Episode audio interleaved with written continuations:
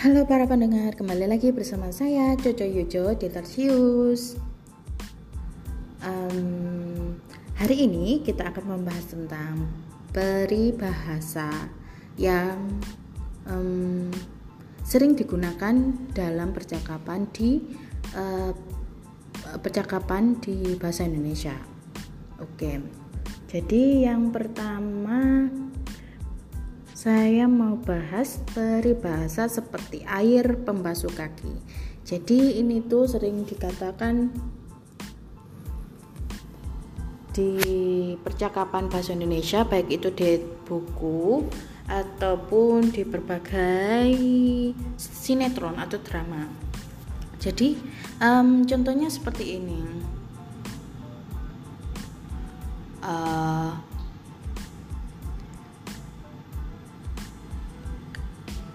Jangan sampai hidupmu seperti air pembasuh kaki hanya karena kamu tidak mempunyai harta. Jadi ini itu artinya seperti air pembasuh kaki itu maksudnya tidak berharga.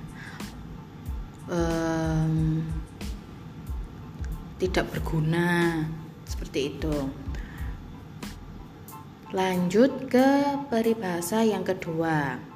Peribahasa yang kedua itu seperti air kolam. Yang dimaksud di sini itu um, orang yang tenang tapi ilmunya banyak. Jadi contohnya begini. Ah, ini itu lawannya tong kosong nyaring bunyinya. Jadi uh, jangan seperti tong kosong nyaring bunyinya tapi jadilah seperti air di dalam kolam. Yang dimaksud di sini itu tong kosong nyaring bunyinya itu orang yang hanya bisa ngomong tapi tidak berilmu. Jadi yang dikatakan itu yang ia katakan itu uh, tidak bermutu. Tapi jadilah air di dalam kolam. Air di dalam kolam itu kan terlihat tenang tapi di di bagian dalamnya air airnya itu kan beriak. Um, ada gerakan air ada tegangan air.